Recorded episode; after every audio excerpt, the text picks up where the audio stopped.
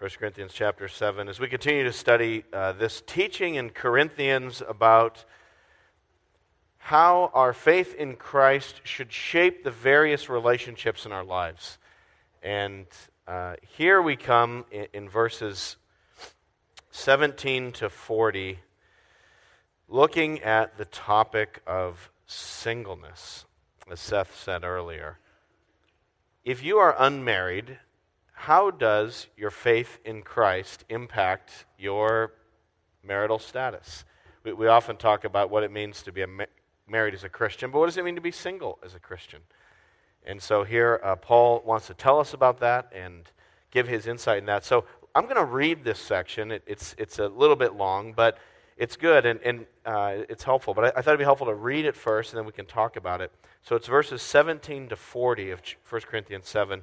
And I just want you to be listening for what is Paul's general attitude toward singleness? How would you summarize it?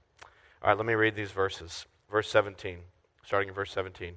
Nevertheless, each one should retain the place in life that the Lord assigned to him and to which God has called him. This is the rule I lay down in all the churches. Was a man already circumcised when he was called? He should not become uncircumcised. Was a man uncircumcised when he was called? He should not be circumcised. Circumcision is nothing, and uncircumcision is nothing. Keeping God's command is what counts. Each one should remain in the situation which he was in when God called him. Were you a slave when you were called? Don't let it trouble you. Although, if you can gain your freedom, do so. For he who was a slave when he was called by the Lord is the Lord's freed man. Similarly, he who was a free man when he was called is Christ's slave. You were bought at a price. Do not become slaves of men. Brothers, each man, as responsible to God, should remain in the situation God has called him to. Now, about virgins, I have no command from the Lord, but I give a judgment as one who, by the Lord's mercy, is trustworthy. Because of the present crisis, I think it is good for you to remain as you are. Are you married? Do not seek a divorce. Are you unmarried? Do not look for a wife. But if you do marry, you've not sinned. And if a virgin marries, she has not sinned. But those who marry will face many troubles in this life, and I want to spare you this. What I mean, brothers, is that the time is short. From now on, those who have wives should live as if they had none, those who mourn as if they did not, those who were happy as if they were not those who buy something as if it were not theirs to keep, those who use the things of the world as if not engrossed in them, for this world in its present form is passing away. I would like you to be free from concern. An unmarried man is concerned about the Lord's affairs, how he can please the Lord. But a married man is concerned about the affairs of this world, how he can please his wife, and his interests are divided. An unmarried woman or virgin is concerned about the Lord's affairs. Her aim is to be devoted to the Lord in both body and spirit. But a married woman is concerned about the affairs of this world, how she can please her husband. I'm saying this for your own good, not to restrict you, but that you may live in a right way in undivided devotion to the Lord. If anyone thinks he is acting improperly toward the virgin he's engaged to, and if she's getting along in years and he feels he ought to marry, he should do as he wants. He's not sinning. They should get married. But the man who has settled the matter in his own mind, who is under no compulsion, but has control over his own will, and who has made up his mind not to marry the virgin, this man also does the right thing. So then, he who marries the virgin does right, but he who does not marry her does even better. A woman is bound to her husband as long as he lives. But if her husband dies, She's free to marry anyone she wishes, but he must belong to the Lord. And in my judgment, she is happier if she stays as she is. And I think that I too have the Spirit of God.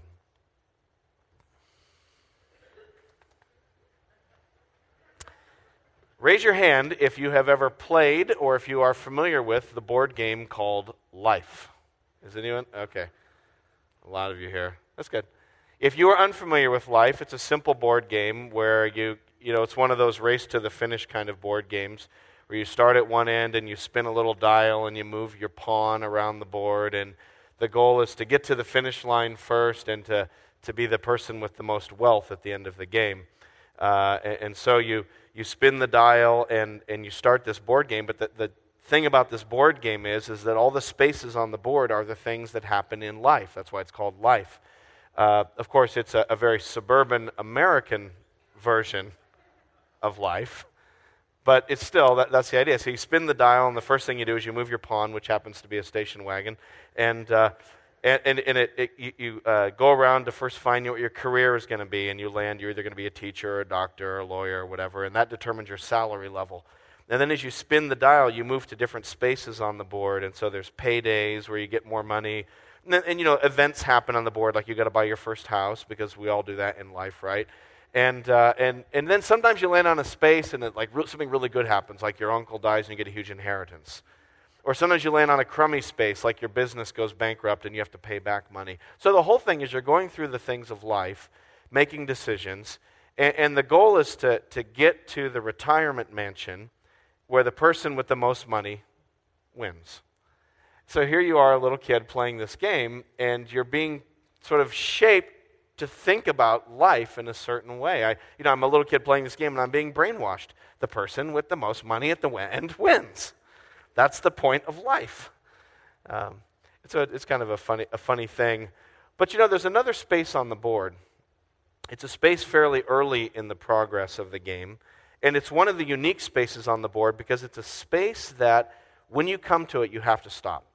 You can't pass it. So if, if you have like, if that space is one space away and you roll a 10, doesn't matter. You have to stop at that space. It's a unique space in the board. Everyone has to go there. Everyone has to do it. There are no options. You can't go around it. Everyone activates this space. Do you know what the space is? Marriage. In the game of life, everybody gets married. And they get married early in the game. Those are the rules. That's how life is supposed to work, right? I mean, that's what the game is communicating. But even if you have never played the board game Life, you have certainly received this message from our culture, from movies, from television. If you've ever watched any of the Disney princess movies, the princess finds her prince, and they have love's true kiss, first kiss, whatever, and then they live happily ever after. That's life. That's how it's supposed to go. And even if you've never watched a Disney princess movie, if you've been single at some point in your life, certainly you've had relatives who've reinforced this message. Why can't you find a nice young man or woman and settle down? And you know, there's a boy that I saw down, and he would be perfect. I could set you up. And you know, you're not getting any younger. And the clock is ticking, honey. I can hear it. And I, I mean, all these messages that, that come to us from well meaning people who love us. But for crying out loud, isn't it even in the Bible? You know, early in the Bible, Genesis chapter 1, like the first chapter in the Bible, God makes human beings, and, and it's very emphatic. He makes them male and female, and He commands them to be fruitful and multiply. And then you turn to chapter 2, and there it is again. God creates Adam, and God says, It is not good for the man to be alone. I will make a helper. And he makes Eve. And so the, the second chapter of the Bible ends with this romantic uh, kind of marriage ceremony that becomes the paradigm for marriage after that. And maybe you're like, you know, I, I know that's what the culture says, and, and what the Bible says too. And frankly, that's what I would like. And maybe you're single and you're like, yeah, what's, what's the problem with that? That's what I would hope would happen. That, that's what my heart yearns for. And so we have this kind of cultural and biblical and even natural understanding that it seems like people come of age and get married and go on with life. And that that's a, a critical step in the happiness and purpose and shape of a normal life. And then we come to 1 Corinthians 7, and it just blows all that out of the water. You come to 1 Corinthians 7, here's Paul uh, we've been studying this for the last couple Sundays, and he's talking about different relationships in which we find ourselves and how being a follower of Jesus should shape those relationships. So we talked about sexuality a couple weeks ago. Last Sunday, we looked at divorce and remarriage. How does being a Christian uh, shape that experience? And then we come now to singleness. And what Paul has to say is, is just completely different. Paul has a totally different take on singleness one that's different from our culture. And, and his basic take is if, if you could summarize what he has to say, it's this marriage is fine, marriage is good, singleness is better. If you could choose and you can handle it, be single. You know, if you have to get married, uh, okay. You didn't do anything wrong. I'm not mad at you. I'm not telling you you can't. But if you can be single, that's even better. You should prefer singleness. I mean, isn't that what he's saying? And what do we do with this text? It's such a different passage. But, but let's just look at it again. I, I want you to hear what Paul is saying. Four times in chapter 7, four times in chapter 7, Paul addresses different situations in which one might find themselves unmarried, and four times he drives home the message that Marriage is fine. You're not doing anything wrong if you want to get married. It's okay. But singleness is better. Four times he says it. Verses 8 and 9. It's the first one. Here's a general teaching. Now to the unmarried and the widows, I say, it is good for them to stay unmarried, as I am. Paul was a single, a single man. But if they cannot control themselves, they should marry, for it's better to marry than to burn with passion. You know, we often think, oh, those poor mar- uh, single people, they don't have someone. And here's Paul like, oh, those poor married people can't control themselves. well, if you're so spiritually immature that you can't control yourself sexually, well, I guess you get married. But I wish you were like me. Wouldn't that be awesome if you were single and you could control yourself? That's better. What? You know? Example number two, verse 25, he says, now about virgins. That word, that word virgin there is probably talking about um, uh, in that culture, kind of young, uh, unmarried women who've just sort of come of marriageable age. We, you know, sort of like the Old English word maiden. You know, a maiden who's just uh, now at the age where she can get married. And again, what does Paul say? He says, I have no command from the Lord. In other words, Jesus didn't teach about this directly, but I give you my judgment as one who by the Lord's mercy is trustworthy. Because of the present crisis, I think it is good for you to remain as you are. Are you married? Well, don't seek a divorce. We talked about that last Sunday. But are you unmarried? Don't look for a wife. I, I think you shouldn't be shopping around. If you do marry, you haven't sinned. And if a virgin, mar- a virgin marries, she hasn't sinned. If the young maiden marries, it's okay. I'm not saying you shouldn't. I'm just saying, you know, be open to singleness. Third example down in verse 36, now Paul is speaking to another unmarried situation, which is uh, a, a, man who's engaged or, or might be engaged to a woman. And again, Paul says in verse 36 if anyone thinks he's acting improperly and she's getting along in years, you think you ought to marry, go ahead. Verse 36, you, you, should, mar- you should get married. But the person, verse 37, who's decided not to, that man also does the right thing. Summary, verse 38 he who marries the virgin does right. Marriage is great, super, go ahead and get married. But he who does not marry does even better. Even better. Fourth example the situation of widows. Verses 39 and 40. So if you're a Christian and your spouse has died, how should you think about your singleness? Verse 39 A woman is bound to her husband as long as he lives, but if her husband dies, she is free to marry anyone she wishes. If you're, if you're widowed, you're free to marry. But of course, he must belong to the Lord. If you're a Christian, you shouldn't marry someone who's not a Christian. That's fundamental. But then he says, verse 40, in my judgment, she's happier if she stays as she is. So, four times, four different situations, four different places in which one might normally find themselves unmarried in life. And four times, Paul says, if you want to get married, it's okay. I'm not stopping you. It's fine. Go be married. But if you don't, awesome. Even better. I wish you'd consider it. Seriously consider staying single.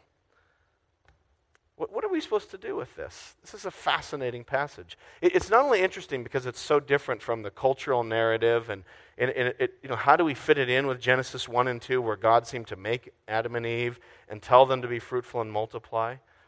And I also think it's interesting because, in my experience, this is just anecdotal, in my experience, this typically is not the message that Bible believing evangelical churches send to unmarried people. Like it, it's almost like we, you know, we believe the Bible. We're all, you know, we're Bible believing Christians here. We believe this is the Word of God, but we're not so sure about chapter seven. It, it's almost like when we come to this chapter, where you know, tear that one out and like, I'm not. That's weird. I think that's kind of Paul's thing. It's not really. Is that really true? This is really what Scripture says. And often in the church, if, if you're unmarried, the message you get, perhaps implicitly, is a different message. The message we sometimes send, even in Bible believing churches that truly really want to live by the Word of God, the message we sometimes send is you know, marriage is normal, singleness is transitional. Right? You know, married, we're all in the airplane, married people have landed the plane, single people are still circling, looking for the right runway. And when they find it. And so we need to help them get there. Um, marriage is the steady state, single is the in between state.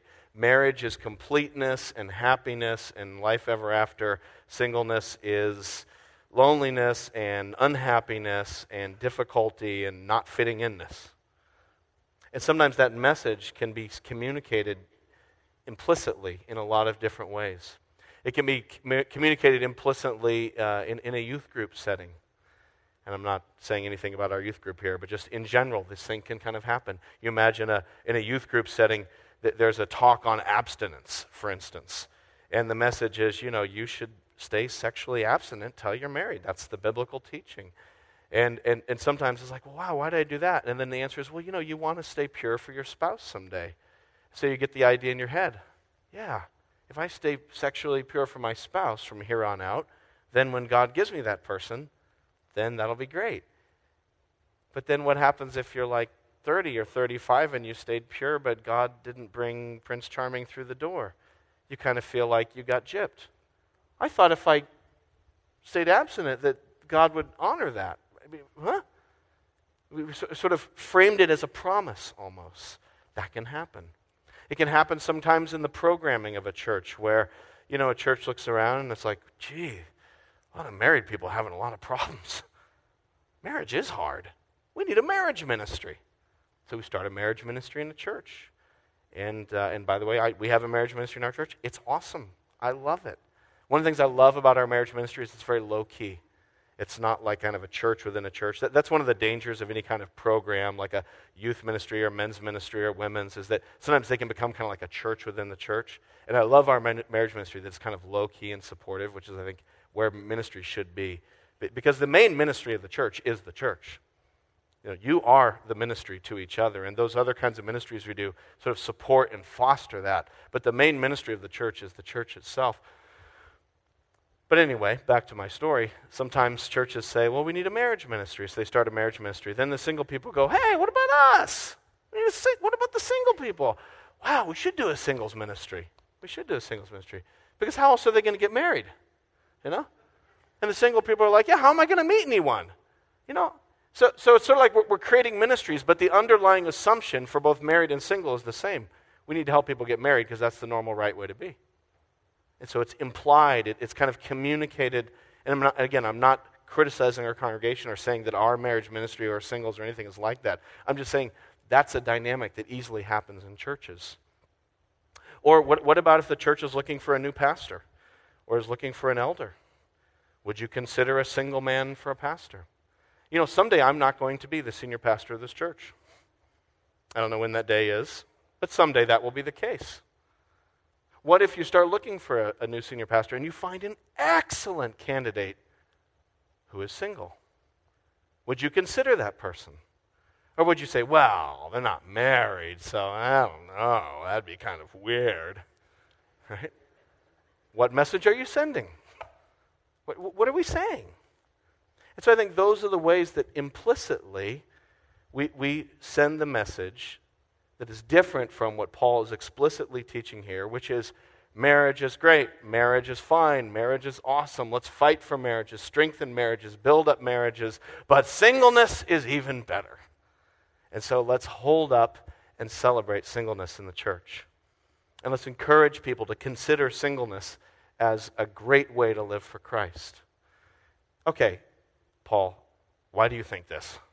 So that's the teaching, but what how does Paul get there? And that's what really the rest of 1 Corinthians 7 is is it's it's sort of an inter he goes back and forth between the main message, marriage is fine, singleness is better, and then he just kind of intersperses it with reasons. So it's the assertion, the reason, and he just keeps going back and forth like that. So let me trace out with you three reasons why Paul would say this idea that singleness is preferable if you have the choice and if you can do it. That's the way to go. Why would Paul say that? And Paul, I want to show you three reasons. And all three of these reasons, at their root, have to do with the gospel. That the gospel should change the way we think about everything. The fact that Jesus has saved us isn't just a ticket to get into heaven, it is the new way through which I view the totality of life, even singleness and marriage.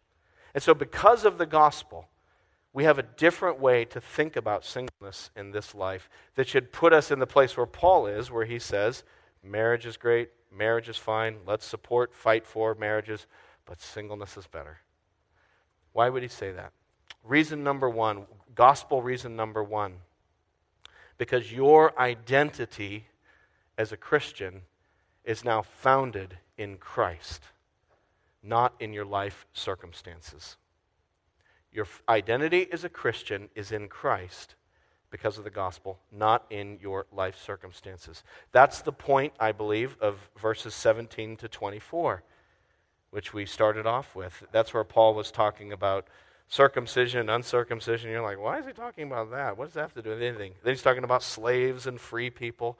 Eh, but, but what's his point? His point is Stay in the condition in which you were saved. That's a general principle that Paul teaches all over the place. So here's Paul, goes into a new city, preaches the gospel, people get saved, they follow Jesus, but now they have a question. Well, now that I'm a Christian, what, what should I do with my life circumstances? And Paul's answer is kind of like, just stay where you are. Why? Because those life circumstances are no longer your primary identity. Your identity is in Christ. Jesus Christ has saved you, He has purchased you. Look at verse 22. 22 and 23 really sum it up. He who was a slave when he is called is the Lord's freedman. Similarly, he was a free man when he was called is Christ's slave. You were bought at a price. So, so Christianity is that experience of God purchasing us. You know, we were slaves to sin, and God sent his own son Jesus, who shed his blood, and that blood Jesus shed was the payment price to purchase us out of sin, and, and now we belong to Jesus. So my primary identity isn't my political viewpoint. My primary identity isn't my socioeconomic status. My primary identity isn't Jew or Gentile, slave or free. My primary identity is I belong to Christ. That's who I am and all those other things are kind of, secondary. And, and so we, are we're, we're so, you know, so, so normal to kind of divide one another into different groups and, and different things. And I'm like this, and you're like that. I was just on Facebook, and I got suckered into taking another one of those stupid personality tests. You know, so you can go on Facebook and see what my personality is, which was frighteningly accurate. But um, uh, to everyone else's dismay, probably. But, but, you know, we love to do that. We love to categorize ourselves. And what are you like? And what am I like? And we try to put each other in all kinds of boxes. But it's as if God is looking down from heaven and he's got two boxes mine, not mine. People who love my son and worship my son, people who reject him. Which is your identity? That's the only identity that ultimately matters. And that carries over to marriage. You know, I, and, and I think this is so important. It, you know, our identity is not found in our marital status. Our identity is found in Christ. If you're a Christian, then you're a Christian. Whether you're single or married, that's kind of incidental. It's, it's are you in Christ or are you not in Christ? And I think some of us uh, have struggled. Maybe you are unmarried, maybe you have been unmarried. And, identity can be a huge issue. Like, who am I? What do I tell people about myself? You know, hi, what's your name? So and so. Where do you work? Are you married? People are already like putting you in the categories. And it's like, well, who cares? I belong to Jesus. That's my main identity. And so, you know, we don't need to seek an identity in a relationship with another person. No other person can define who you are. Christ has done that. Or put it another way, you, you have a relationship that defines you. It's with Jesus. And that just pushes everything else aside and makes it secondary. And so don't, don't feel a need to run off and find somebody so you can figure out who you are, to find an identity. Or you, you know, you don't need a man or a woman to make you complete. You are complete in Christ. And it affects the way we relate to each other in the church. You know, we, we should see each other in the church primarily as brothers and sisters in Christ. And, and you know, whether you grew up in Weymouth or Cohasset or, or Kingston or Braintree, it's like, oh, who cares? whether you got a southern twang or a, a Maine down east accent, who cares? Wh- whatever your socioeconomic status is, wh- whether you you work with your hands or, or you work with you know, ideas, or, or, whether you're single or whether you're married, or, or no matter how much pigment is in your skin, it's all irrelevant because we are brothers and sisters in Christ. That identity, it just flattens all the others. Not that they're unimportant, but in the grand scheme of things, it doesn't matter. And so I think that means in the church, we should be a place where, the, where there is a new reality, the reality created by the gospel, that, that makes us one in Christ so that, so that people who are single and married should interact with each other like, what's the big deal? You know, I hope we're a church where single and married people can be happily together in growth groups. I hope we're a church where single and married people can do vacations together and get involved in each other's lives and, and foster friendships, not be like, well, I don't know, should I be, can I be, can I have you over for dinner? Because we're married and you're not. I mean, is that, Right? Isn't that what happens, though? We draw those kinds of boundaries. That, for some reason, the married single thing rises as if it's such a different kind of experience that we're no longer brothers and sisters in Christ. But the church should be the place where married people and single people can have real intimacy. One of the challenges of, of singleness is loneliness. Uh, probably one of the best things about being married is companionship. I would say, you know, you say, what's my favorite thing about being married? Probably companionship. We all need to have companions. We all need friendship. Well, Jesus has created a family where we can all have companionship, and, and not just a superficial, how you doing, how you doing, but we're brothers and sisters. We, we can love each other and share our lives together. You know, being married doesn't necessarily solve loneliness. There's a lot of lonely married people, too. And so the church should be a place where we have companionship and fellowship because our identity has been completely retooled through the cross, and we're now His. And so, because of that, don't worry about getting married. I mean, if you want to, fine. That's great. That's not who you are. You belong to Christ. Second reason why singleness is preferable to marriage. Why, why, if you're unmarried, you shouldn't feel some pressured rush to go off and get married. Why, you can be totally happy for the rest of your life single, should, should it turn out that way, should you so desire. A second reason why singleness is preferable to marriage is, is not only what the gospel has done to my identity, but how the gospel has completely changed my future. So that my future isn't the game of life. Oh, someday I'll get married and someday I'll retire wealthy. that's not our future anymore. Our future is the coming of the kingdom of God at the end of this age. Look down at verse 29. He says, What I mean, brothers, is that time is short. From now on, those who have wives should live as if they had none. Some wives are like, Yeah, my husband's got that down.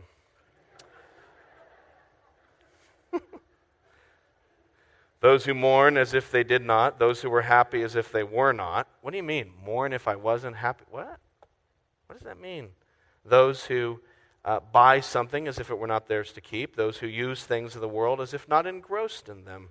What, what is this talking about? And then the explanation at the end makes it all come together. For this world in its present form is passing away. This world is passing away. This world is passing away. It started at Christmas. When Jesus came, the promised kingdom of God just crashed into this world. And the world to come began with the coming of Jesus. The world to come is growing secretly within this world right now as people are coming to faith in Christ. The kingdom of God is growing invisibly in this world. And this world that everyone thinks is all that there is and all that, this world is fading to black. When Jesus returns at Christmas, the sequel, right? I finally saw The Hobbit, the sequel, this weekend. Oh. But Christmas, the sequel, Christmas, the sequel, is going to be ridiculous. And when Christ comes again, this world is done. It's done. And the world to come will be fully visible. And so we as Christians live in this world understanding that it's fading to black. It's passing away. You know what being a Christian is like in this world? It's like being a high school senior in the spring. Yeah, you're in school. Yeah, you don't want to flunk it out at the end, but whatever. You know how high school seniors are in the spring. They're checked out a little bit. Because they're already like, I know where I'm going to college, or I know what I'm going to do this summer, I know what I'm going to do next, and I'm looking forward to it, and I'm just kind of just getting through, biding my time. That's what it's like to be a Christian on planet Earth in between the first and second comings of Jesus. I mean, we're here, it's important, we're not negligent, we work hard, we have houses, all that stuff's important. But, like, dude, my house is going to burn. I'm not going to be a preacher when Jesus comes back. you know, my, my gym membership won't matter. Uh, my possessions and my hobbies and my toys, it, it's all going away. All the politics won't matter. The kingdoms of this world shall become the kingdoms of our God and of his Christ, and he shall reign forever and ever. So don't get all bent out of shape about politics. Come on. It's all just rearranging the deck chairs in the Titanic.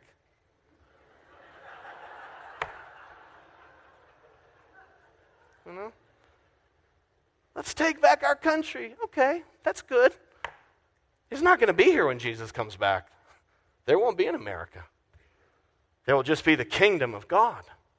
Everything is fading to black, including marriage. There will be no marriage in the kingdom of God. Did you know that? Jesus taught that explicitly. When you die, your marriage is over. You will not remarry in the kingdom of God. Do you know that? Jesus said that explicitly. And some of us are like, what? You know, of course, it's ludicrous to think we would be married in heaven. I mean, what if you like get divorced or you're widowed, and then you marry someone else who was divorced or widowed or whatever, and then say two widows marry each other? How about one person has lost three wives and that person has lost two husbands, and then they get married in heaven? Is it going to be like a nine-way marriage? I mean, it's like what? What? You know, what's it going to be?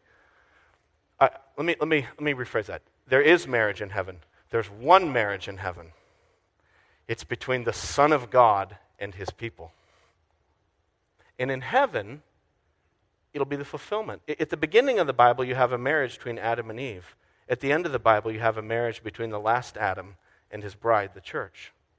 And what will happen when Christ comes is that earthly marriages that we now know, which are the shadow and the prefigurement, will be done because the reality will come. And on that day, we will be completely fulfilled in our marriage to Christ and in our relationship with each other. I, I think the other thing that's going to happen when Christ comes is that we're going to experience the fullness of human fellowship. You know, think of the best marriage that ever happened. I don't know if we could ever find like the happiest marriage that ever existed on planet Earth. That happy marriage that ever existed, wherever it was, will be nothing compared to the joy and intimacy and fellowship and companionship that Christians will have with each other in the kingdom of God.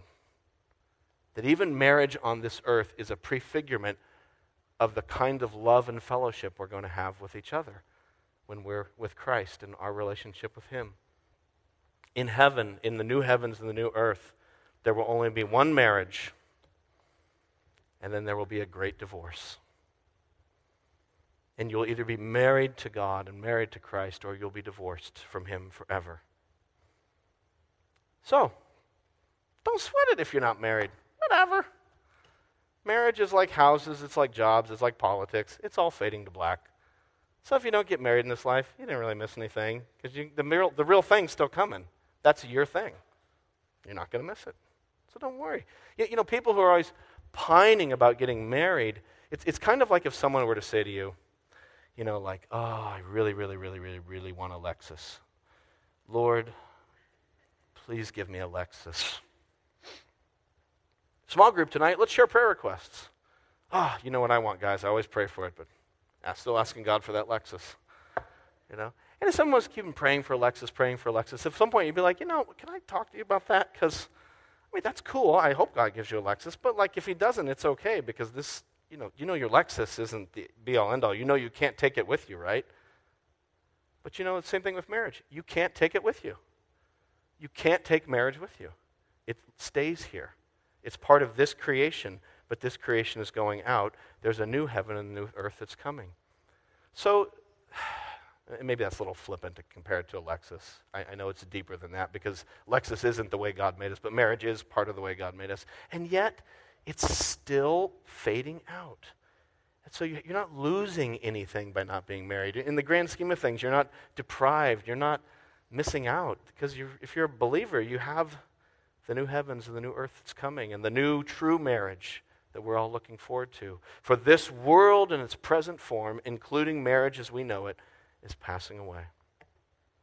So, if you want to get married, great, awesome, happy for you. We'll do the wedding here. But don't get bent out of shape about it. Singleness is better because your identity is in Christ. You, you don't need to find another person to be happy because of the future that's coming. The gospel shaped my identity, the gospel shaped my future. And number three, here's the third one the gospel shapes my present. Because now, in this world, as I wait for the coming of Christ, I am a servant of Christ. And it's easier to serve Christ when you're not married. Look at verse 32. I would like to free you from, I'd like you to be free from concern. An unmarried man is concerned about the Lord's affairs, how he can please the Lord, but a married man is concerned about the affairs of this world, how he can please his wife, and his interests are divided. And vice versa. An unmarried woman or virgin is concerned about the Lord's affairs. Her aim is to be devoted to the Lord in both body and spirit. But a married woman is concerned about the affairs of this world, how she can please her husband. I'm saying this for your own good. Again, not to restrict you, not to say you can't get married, but that you may live in a right way in undivided devotion to the Lord. If you are not married, it's simply a reality that you have more flexibility and freedom to serve Christ. You just do, you know? Maybe not more time. I think that's one of the, the misconceptions about the single life is that when you're single, you have all this free time on your hands. And most single people are really busy because, like, they still have to wash their dishes, wash their clothes, pay their bills, mow the lawn, get their groceries, da, da, da, and there's no one to divide the labor with them. So, so, you know, single people are busy too. They have full lives. They're not just sitting around 80 hours a week waiting to do something with their time. And yet, that being said, if you're not married, there's freedom to serve the Lord. If something comes along, an opportunity to serve, a, a short term mission trip that you want to go on, or somebody in need in the church who needs someone to kind of pop by right now, or um, you know, a cause that you want to give some money to, or uh, s- someone in the church who really could use some encouragement, and you thought, you know, boy, I'd love to meet with them once a week and read the Bible with that person. All these different ways to serve. If you're unmarried, you got the time and you want to do it, well, then go do it. Right? But if you're married, you know that's not how the drill works. All of us who are married. You know, how does it work? Uh, honey, I had this idea. Uh, you know, there's this mission trip that's going to, you know, this place, and I was thinking, could we go? And and, the, and, the, and your spouse, male or female, is like, well, I don't know, because you know that week we're actually having a commitment to go see this person. And, you know, I was kind of hoping that we'd use that money for this. And, like, okay, well, and so you're always kind of negotiating back and forth. And that's fine. But here's the point you're not free in the same way to just serve the Lord. I was talking to uh, one of the uh, one of the brothers in this church who's not married, and uh, he was saying, you know, sometimes would love to be married, and open to that, but wow, I've had so much opportunity to serve others in the church because I'm not married. Says, and that's a great thing. I love that part of not being married is freedom to serve others. Someone might argue, well, your marriage is a ministry, isn't it? Absolutely. 100%. My marriage is my number one ministry. Okay? So, yeah, when I think of like who am I called to marry, uh, minister to, like number one is my spouse, and then if you have children, your children. But that's the point, isn't it? That's a priority now. And so you're not as free to serve in all kinds of ways that the Lord would lead you. That's why I just think it's so crazy that churches won't consider single pastors. I'm like, really? You know, I want someone who has less time to minister to the church. I, mean, I, just, I, just, think churches that, that won't consider single pastors are just moronic. Like, you're just being stupid and unbiblical, but stupid too. Wouldn't you want a guy who's like, yeah, I'm totally flexible. You need me there? I'm there. Like, I can't do that a lot of times because I've got to talk to my you know, wife, and we have a life, and I have to minister to her, and that marriage comes first. And, and so yeah, I mean, singleness frees you to serve others, you know? I mean, I'm not arguing for a celibate priesthood, but I am saying, have we, have we kind of backed away from the celibate priesthood so much that we only consider married people in ministry? Paul seems to be saying, hey, what about me? Would you hire Paul as your senior pastor? Would you hire Jesus as your senior pastor?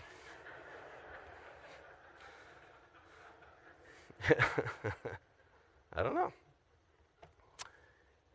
Being unmarried frees you in a lot of ways. Isn't that what Paul was talking about back up in verse 28? If you do marry, you have not sinned, but if a virgin marries, she has not sinned. But those who marry will face many troubles in this life, and I want to spare you this. You know, beware of the grass is greener syndrome. Beware of thinking, oh, if I was only married. You know, it's like, that's not my experience is you get married, it's a lot of hard work, it's a lot of effort. To have a lifelong happy marriage takes lots and lots of sacrifice and lots and lots of communication. It's not easy. It's a struggle. It's good. It has its benefits. It's wonderful. I love my wife, but it's a lot of work. She has a lot of work to deal with me and all my eccentricities. The problem with marriage is if you get married, 100% guaranteed you're going to marry a sinner. So now you got a sinner up in your business. and I'm a sinner and I'm up in her business. And we're up in each other's business. And, you know, so like you, it's just a reality. When you're married, dude, you're free of all that. And so see the advantages of that. Don't have the grass is greener syndrome. I, I joked about this a couple weeks ago, but I, I love that old line. I think it's a Chuck Swindoll line that marriage is the screen door, right? The flies outside are all trying to get in, and the flies inside are all trying to get out. And, uh, it, and I think sometimes we can just be thinking about how much better my life would be if I was this or that. And that's why Paul's saying, guys, serve the Lord. The real question comes down to, in all of this, whether you're single or married, how much has the gospel shaped the way you view life? If I'm single or married, do I really see that my primary identity is belonging to Christ? If you're single or married, do you really believe that there is a sequel to Christmas that will bring this world to its conclusion? And that what really matters is living for the kingdom of God. And to the extent that we're engaged in this world, we hold all things loosely. Do we really believe that if you're single or married? And do we really believe, whether you're single or married, that the purpose of life on this earth, the primary calling, is to serve the Lord? You know, if you don't believe those things, then all of this other arguments won't make any sense to you. But to the extent that the gospel really lands on me, Christ has bought me. Christ is coming back for me. I am Jesus's today. that will radically transform the way you look at your marriedness, your singleness, your widowhood, your whateverhood, wherever you are, your wealth, your poverty, your job, your unemployment, your, your youth, your old age with its, with its aches and pains, whatever situation in which you find yourself, if you see yourself as Christ's servant, it changes everything. And so that's the real issue. Has the gospel rewired and reprogrammed the way I look at life in this world? And so may the gospel change the way you look at things. I remember when I was single, 21 years ago to be precise, is when that situation ended. But uh, I was single, I was in college. I'd become a Christian in high school and uh, just really wasn't into the dating scene. And granted, to be into the dating scene would imply people would want to date you, which was a problem for me. Uh, was a bit of a nerd. I know that's a shocker. Um,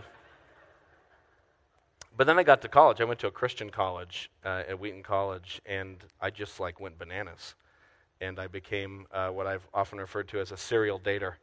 I would just was like, "Hey, you want to go out? Sure." We go out. Didn't work. Whatever. Hey, you want to go out? And I, I did that for like a semester and a half. I just dated all kinds of girls. It was a lot of fun. Some relationships last a little longer than others, and and, and I started having all this, you know, kind of this anxiety about, am I going to find someone who's the right person? And I just remember one day it was sometime in uh, kind of midway through the second semester, of freshman year. I, I just took all of that and I just laid it before the Lord. And I said, You know, Lord, like I could go crazy trying to figure out my relational status. Lord, I just want to be happy serving you, whatever that means. And if that's singleness, I'm happy. And if that's marriage, if you, if you think I need a spouse for whatever it is you want me to do with my life, I'll take it. But I said, for right now, I'm just going to commit myself to you. And Lord, you, you take care of it. And if you want me married, I'm just going to assume now I'm just going to serve you. And if you want me married, would you please hit me over the head with a two by four? And like literally a week later, there was this little five foot three two by four who hit me over the head and has continued to hit me over the head for my good for many years. Moral of the story commit your ways to the Lord and he'll finally give you a spouse. No! Moral of the story true freedom and happiness is found in surrendering yourself to Christ. That's happiness. That's life. Single, married, whatever. Live for Christ. Because, brothers and sisters, this world in its present form is passing away. And so let us set our hearts and our minds on things above where Christ is seated at the right hand of God and not on earthly things. May we be men and women who live in this world, but live kind of like high school seniors in the spring semester, already looking ahead. Help us to love each other, not through the, may God help us to love each other, not through the categories through which people typically identify themselves in this world, but let us love each other as brothers and sisters in Christ. I, pray that the world would see our church and see the way that single and married people interrelate, and the world would see our church and see the way that, that people from different uh, nationalities interrelate, and see the way that you know Democrats and Republicans interrelate, and they would see our church and see how we all love each other, and they would just go, "I don't get it. Like, what? How do you guys do that?" And we would say, "There's something bigger than all that. It's the gospel." Jesus has saved us, and that is the reality at the core of everything. Come on in, there's still room before Christ returns. Let's pray.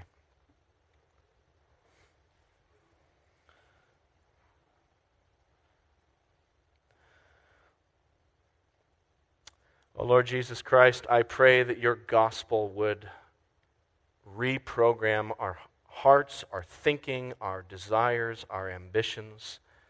Lord, I pray that your gospel would completely transform us top to bottom. Not just save us for eternity, but change the way we operate here and now. Oh Lord, I pray for single brothers and sisters who are here that you would show them that you are worth it all. Lord, I pray that, that you would free their thinking from worldly ways and that they would find all of their hope and life in Christ. Lord, help my single brothers and sisters when they are lonely in those in those, those parts of the single journey that are difficult. God, I pray that you'd strengthen them and bless them and encourage them. And may we be a church, I just pray, Father, be a church where categories like singleness and marriage are really secondary or tertiary. And God, I pray for those brothers and sisters here who are married, who are going through the trials of marriage. Lord, I pray that you would strengthen them. Lord, I pray that the marriage ministry in this church would just be very effective and that couples would lean into that and lean into each other to find strength for the, the challenges of marriage. Lord, I pray for the 10 great dates coming up and couple Sunday school classes. Lord, use these kinds of things to strengthen the church. But Lord, I pray that you would also use married relationships with single people to strengthen marriages. Oh Lord, may the marriage ministry of the church ultimately be the body of Christ in all of its diversity. Lord, I pray for anybody here who doesn't know Jesus. Lord, I pray that you would soften their heart to find out what life is really about that it's not about possessions or jobs or relationships, but it's about one relationship with you, Jesus. I pray that you would soften hearts and that you would call people to yourself, that people would repent of their sins and believe in Christ and be saved. Oh Lord, help us. Help us to live together in light of the world to come. We pray this all in Christ's name. Amen.